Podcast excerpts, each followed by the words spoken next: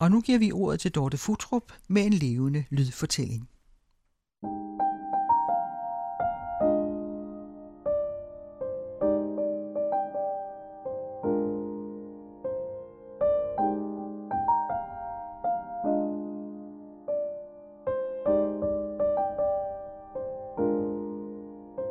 Da jeg som syvårig begyndte i skole, fik jeg et fag, der hed Bibelhistorie.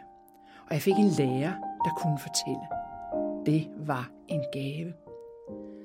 Skulle jeg bide af æblet i Paradisets have? Eller skulle jeg hellere lade være? Min lærer gjorde fristelsen fysisk mærkbar. Jeg så med rædsel på kniven tæt ved Isaks hals. Jeg følte jalousien i kampen mellem Kain og Abel, og jeg ynkedes inderligt med den barmhjertige samaritaner. For ikke tale om den gang, da jeg som Salome stod med Johannes Døberens hoved på et fad. Blodet, øjnene, skriget. Fortællingen, du nu skal lytte til, er om drømmetyderen Josef fra Det Gamle Testamente. Gennem årene har jeg fortalt historien for børn, unge, voksne over hele landet. Den største fortælleoplevelse var nok, da jeg stod foran publikum på et hotel i Østjerusalem og nogle dage senere udendørs med Genesarets sø som baggrund.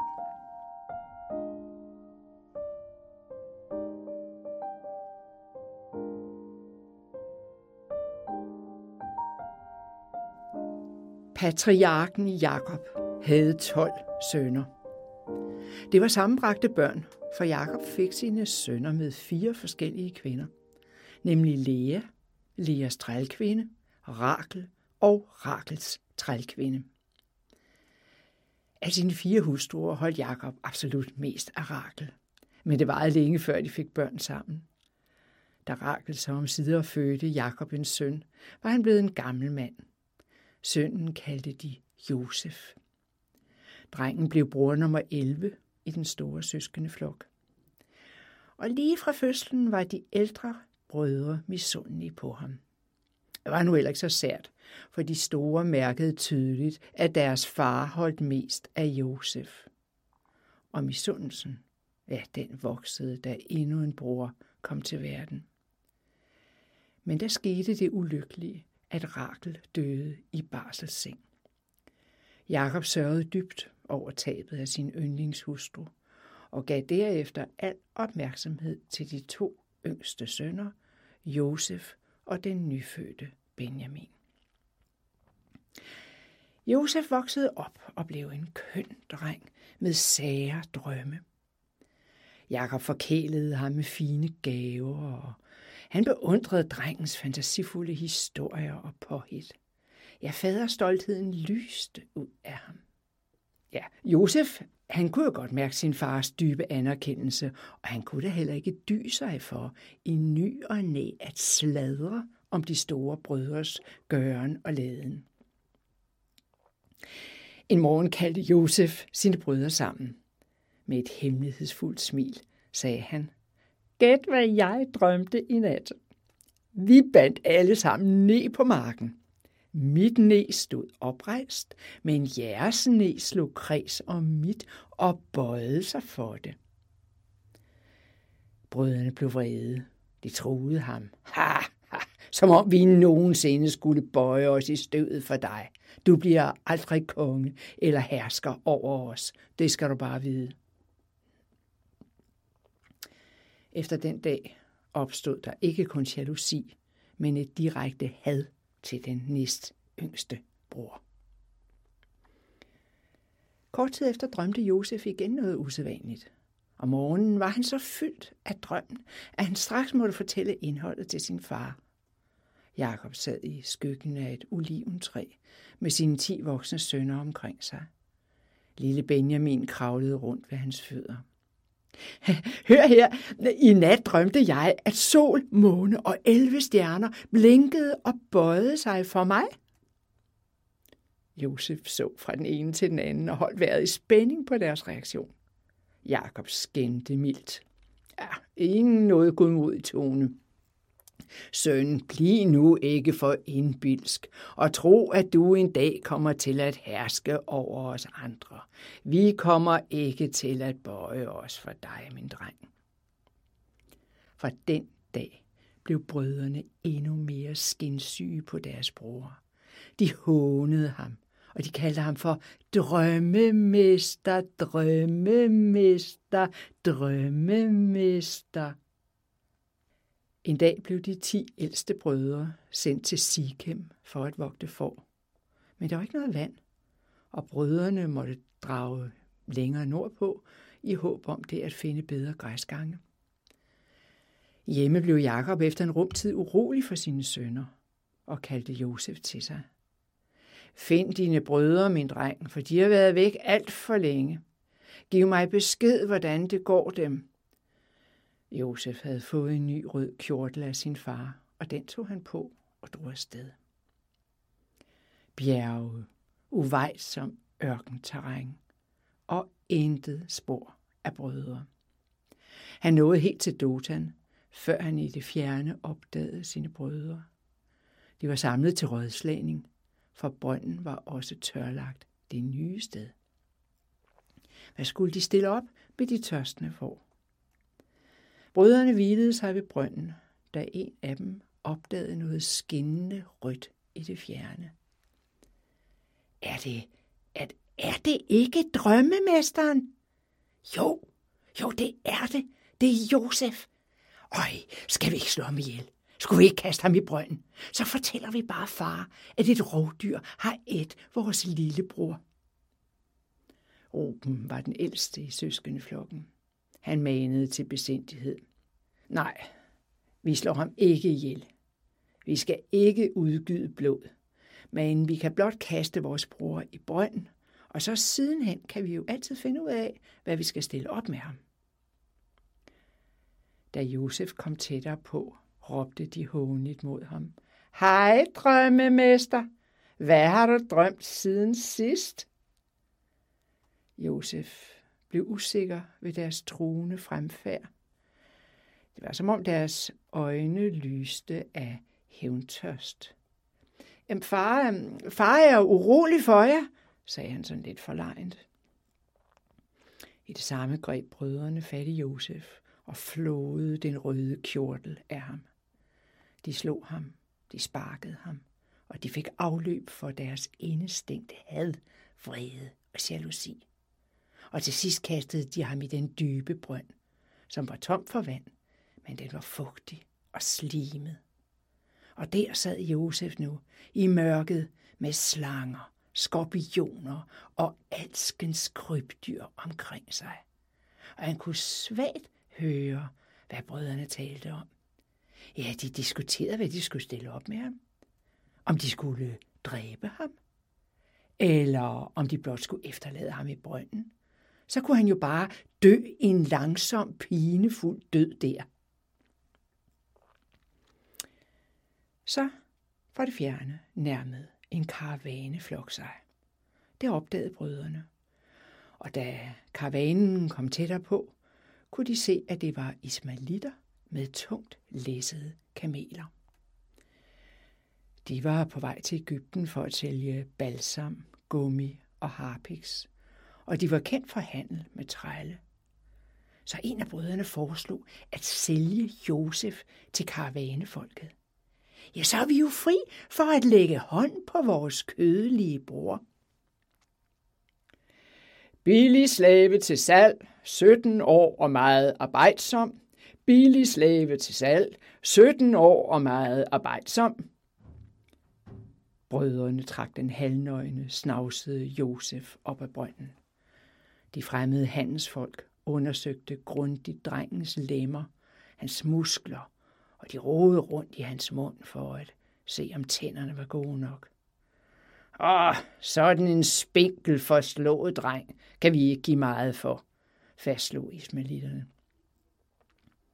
Og de endte med at betale tyve sølvstykker for Josef. Da ismailitterne kastede ham op på en kamelryg, græd han og bad for sit liv. Brødrene, ja, De så tavst efter Josef og karavanen, indtil de var ude af syne. Men hvad nu? Nej, de blev enige om at slagte en ged, og så kunne de jo hælde blodet over den i turevne røde kjortel. Og så kunne de jo bilde deres far ind, at et vildt dyr havde dræbt Josef. Nej, brødrene, de var feje.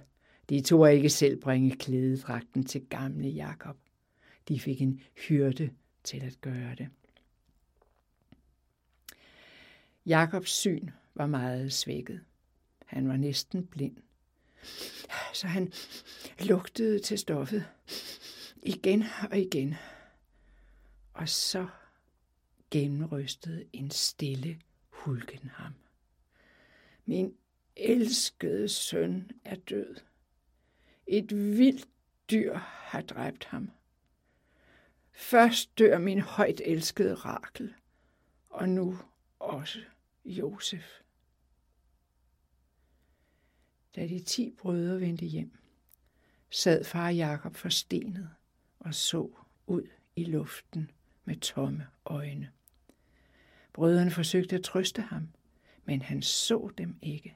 Han hørte dem ikke. Fra den dag blev lille Benjamin alene genstand for farens opmærksomhed. Sol, sult og tørst plagede Josef på den lange rejse til Ægypten. Han slæbte sig afsted med et reb om halsen. Og så i det fjerne skimtede han omsider pyramiderne. Da karavanen nåede frem til et stort torv, blev Josef vist frem for en hujende menneskemængde. Der var nogen, der trak ham i håret. Andre gav sig til at spytte på ham og kaldte ham hebræer, forbandet hebræer. Potifar, Faraos hofmand, var på udkig efter en ny hustræl. Han bemærkede straks hebræerens kloge, lysende øjne og købte ham på stedet. Potifar var chef for livvagten, og han boede i et stort hus med mange trælle og trælkvinder. Josef var en dygtig ung mand. Han tilegnede sig hurtigt det nye lands sprog og omgangstone. Han var velbegavet, og han mærkede tydeligt, at Gud var med ham. Potifar kom hurtigt til at sætte overordentlig stor pris på sin nye træl, og Josef fik betroet et stigende antal opgaver. Og med tiden fik Josef ansvar for alt, hvad Potifar ejede. Alle syntes godt om Josef. Det gjaldt også Potifars hustru. Hun smilede venligt til ham, når hun så ham. Så bad hun også om, at kun Josef øh, bragte hende morgenmad til sovekammeret. Så en morgenstund, så lå Potifars hustru let påklædt på sengen. Ja, kun en løs kåbe bar hun over sin nøgne krop. Kom, Josef. Kom og lig med mig. Josef trak sig forskrækket tilbage. Nej, nej, nej, nej, det kan jeg ikke gøre. Potifar, min herre, har betroet mig alt i dette hus, men ikke hans hustru. Det vil jeg aldrig gøre mod herren. Kom, kom, sagde hun igen indsmirrende. Kom og lig med mig. Pludselig greb hustruen fat i Josefs ærme. Hun trak ham ned til sig og viskede tæt ved hans ører.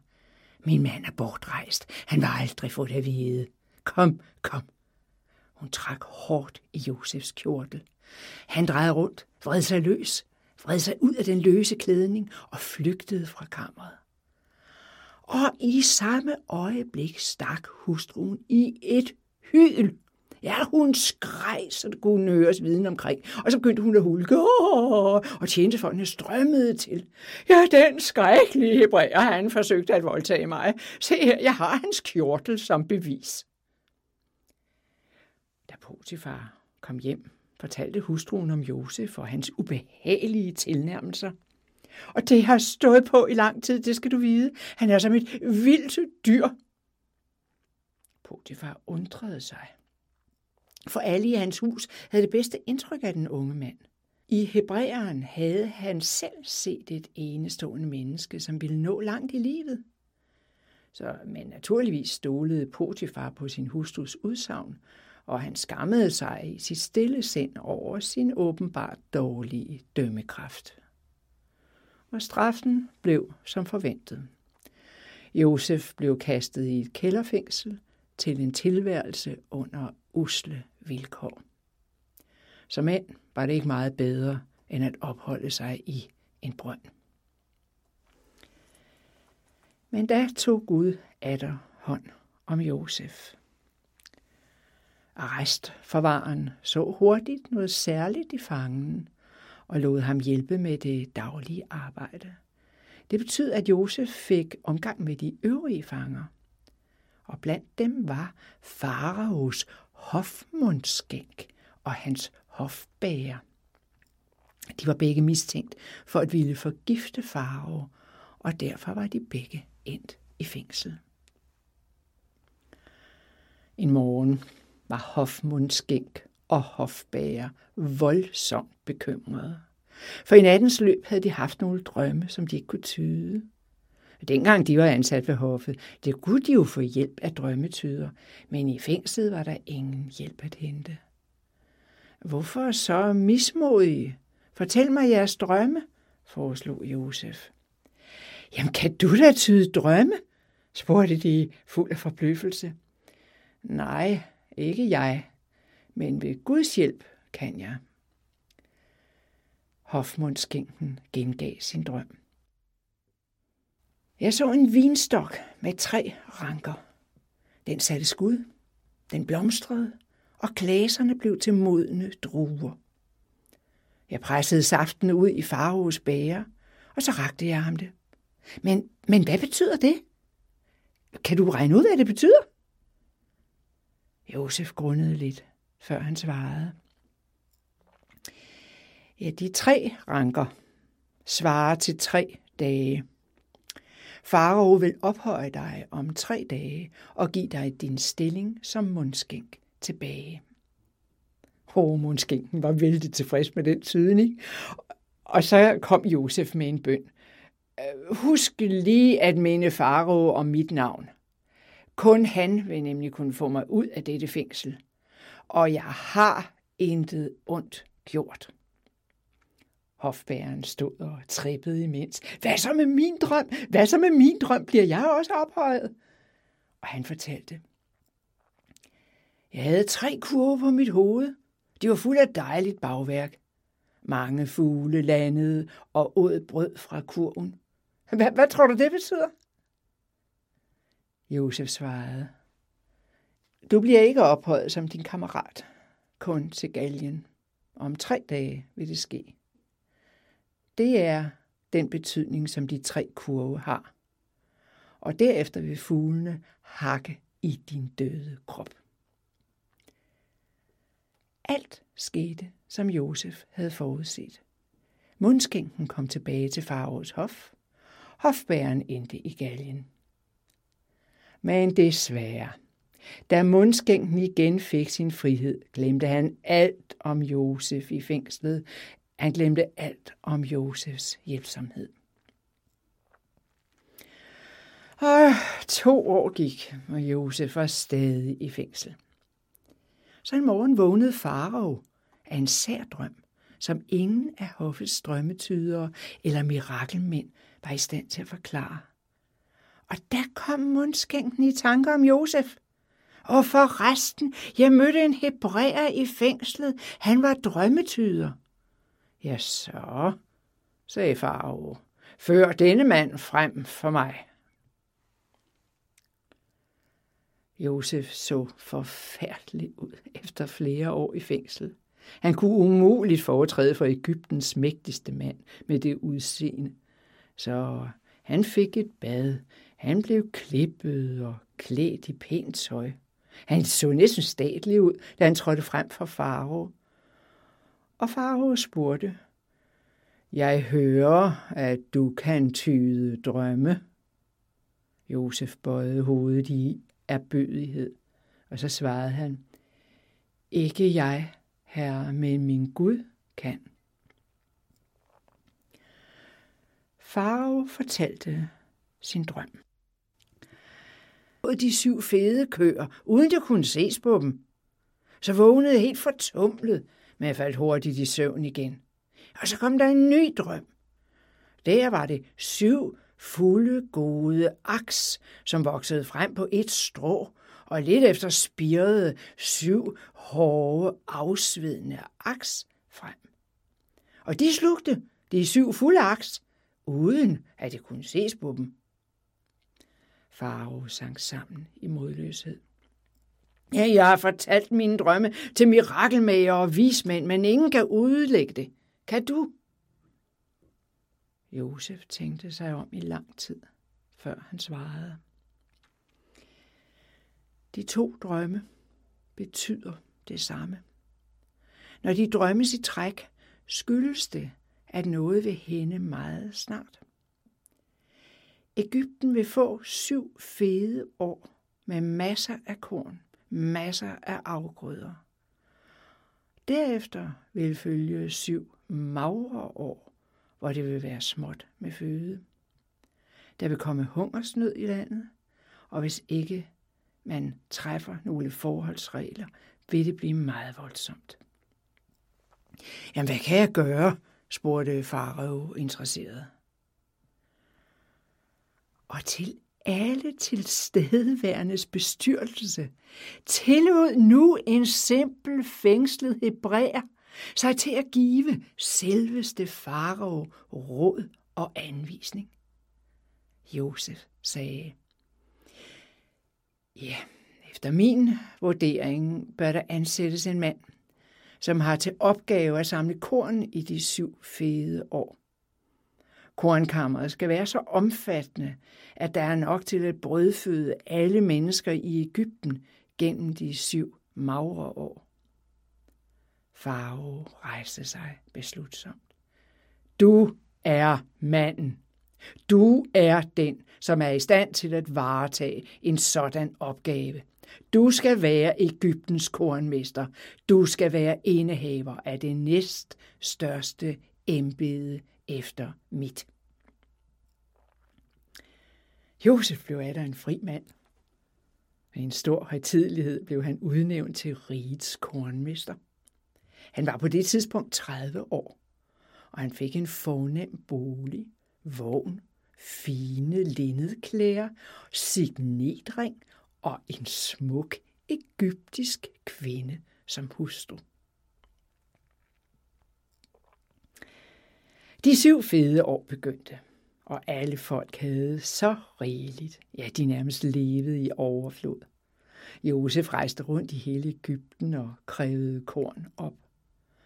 Folket skulle aflevere en femtedel af høstudbyttet til Farao, og kornkammerne voksede og voksede. Mange syntes nu, at det var en høj skat, men der var jo ingen, der led nød, så de gav i virkeligheden kun af deres overskud. Efter de syv fede år begyndte de syv magre.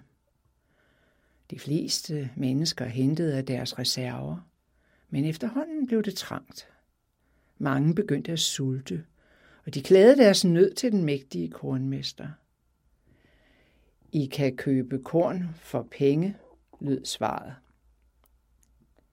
Der blev handlet, men snart havde folk brugt deres penge, og hungersnøden voksede. I kan betale med jeres kvæg, lød svaret. Og det gjorde de. Men hungersnøden voksede stadig, og snart var der heller ikke kvæg tilbage at betale med. Jamen, vi dør af sult, klagede folk. Ja, så må I betale med jeres arbejdskraft.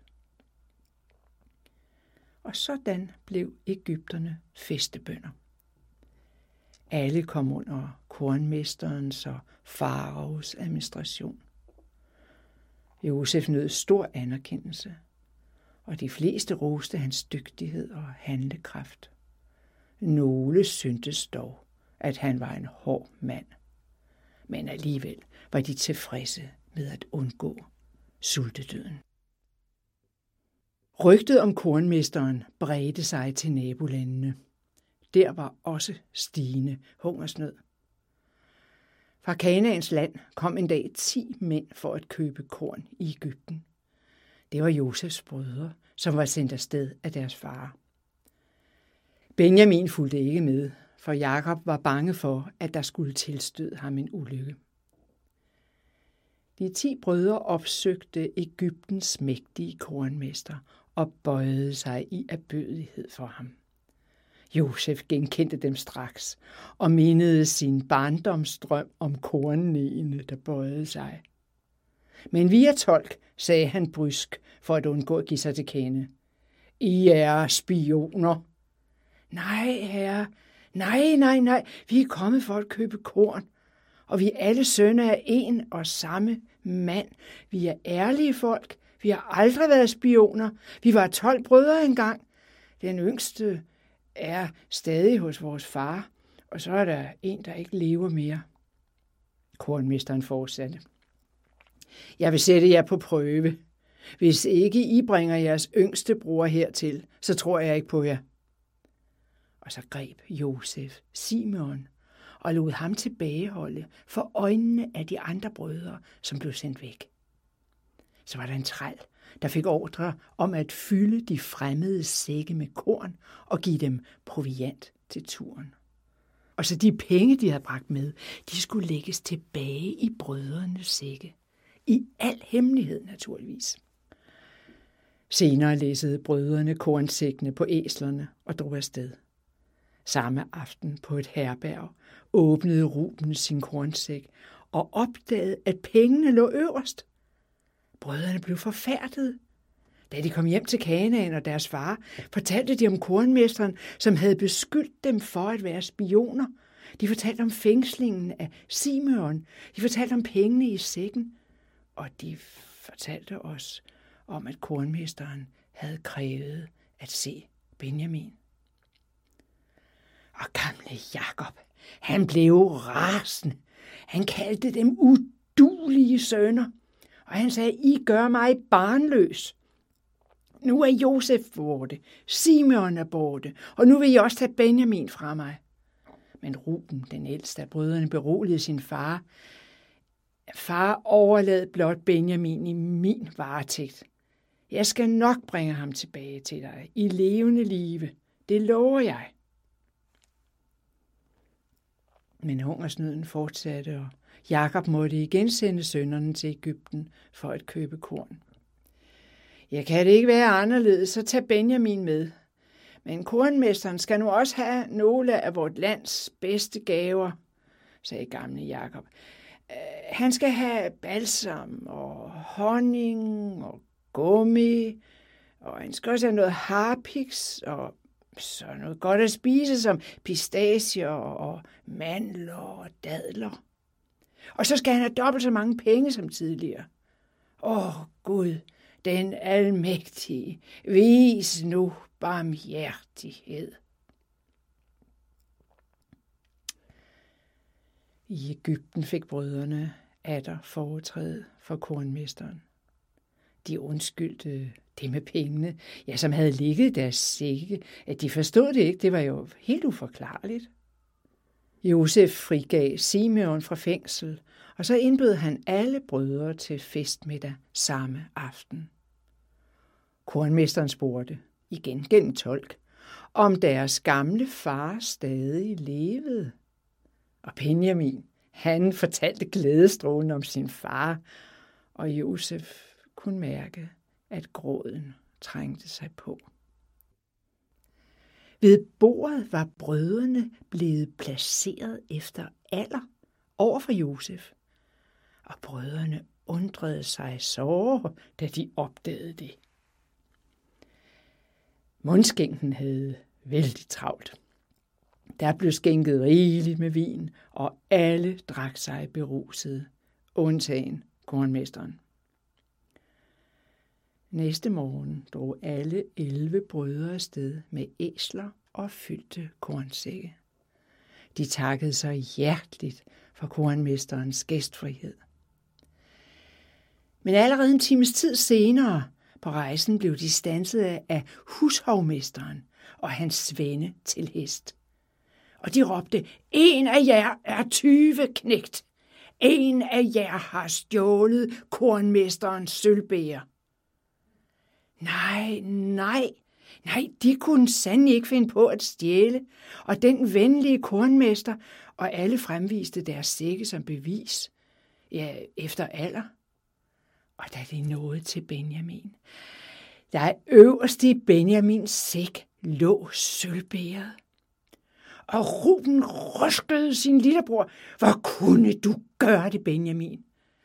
Og Benjamin begyndte at græde, og han bedyrede, at han intet galt havde gjort. Han havde ikke stjålet det bæger. Nå ja, men alle måtte tage med hushovmesteren tilbage. Og de kastede sig i støvet for kornmesteren, som anklagede. Hvad er det, I har gjort? Den mand, bægeret blev fundet hos, skal være min træl. At de vil behandle mig på den måde. Der trådte en af brødrene frem og fortalte om deres gamle far. Han sov over den døde bror, og fortvivlelsen ved også at miste Benjamin. Da kunne Josef ikke længere beherske sig. Han råbte på egyptisk til de folk, der stod omkring ham, at de skulle forlade stedet. Så sagde han, jeg er jeres bror, Josef. Rejs hjem til min far og sig til ham, at hele slægten kan bosætte sig i landet Gosen i Nildeltaet. Der vil jeg sørge godt for jer, så I ikke sulter. Og Josef faldt Benjamin om halsen og græd. Brødrene rejste til deres far i Kanaan. Hjemme sad den gamle, blinde Jakob i skyggen af oliventræet. Han hørte fjerne, glade stemmer. Han hørte lyden af vogne. Og Benjamin, han løb i forvejen, og fuld af glæde kastede han sig i favnen på sin gamle far. Far, kan du mærke mit fine tøj? Det har jeg fået af kornmesteren. Han er ikke egypter, som vi troede. Han er vores bror. Det er Josef. Jakob virrede med hovedet. Han forstod ingenting. Ruben forklarede, ja, det er sandt, far. Vores bror Josef lever. Jakob brød op med hele sin store slægt og alt, hvad han ejede. På den lange rejse fik han et nattesyn, og Gud talte til ham. Du skal ikke være bange for at drage til Ægypten, for der vil jeg gøre dig til et stort folk, og Josef skal lukke dine øjne. Josef mødte hele slægten og sin gamle far i Gosen. De omfavnede hinanden og græd af gensynsglæde. Åh, oh, nu kan jeg dø, sagde den gamle, for nu ved jeg, at du stadig er i live. Jakob var blevet et hundrede og tredive år, så han mærkede døden komme. Han tilkaldte de tolv sønner, og så velsignede han dem en efter en. Og de var alle hos deres far, da han udåndede. Josef var den, der lukkede sin fars øjne. Brødrene begravede Jakob i Kanaans land. Sådan havde deres far selv ønsket det. Men umiddelbart efter begravelsen blev de ti ældste ængstelige. De frygtede, at Josef nu ville straffe dem for deres ondskab mod ham. Men øh, Josef trøstede dem. I skal ikke være bedrøvet og skamfulde over, at I solgte mig til Ægypten. For Gud har vendt alt til det gode, og har sendt mig i forvejen for at holde jer og hele vores slægt i live. Jeg har tilgivet jer alt.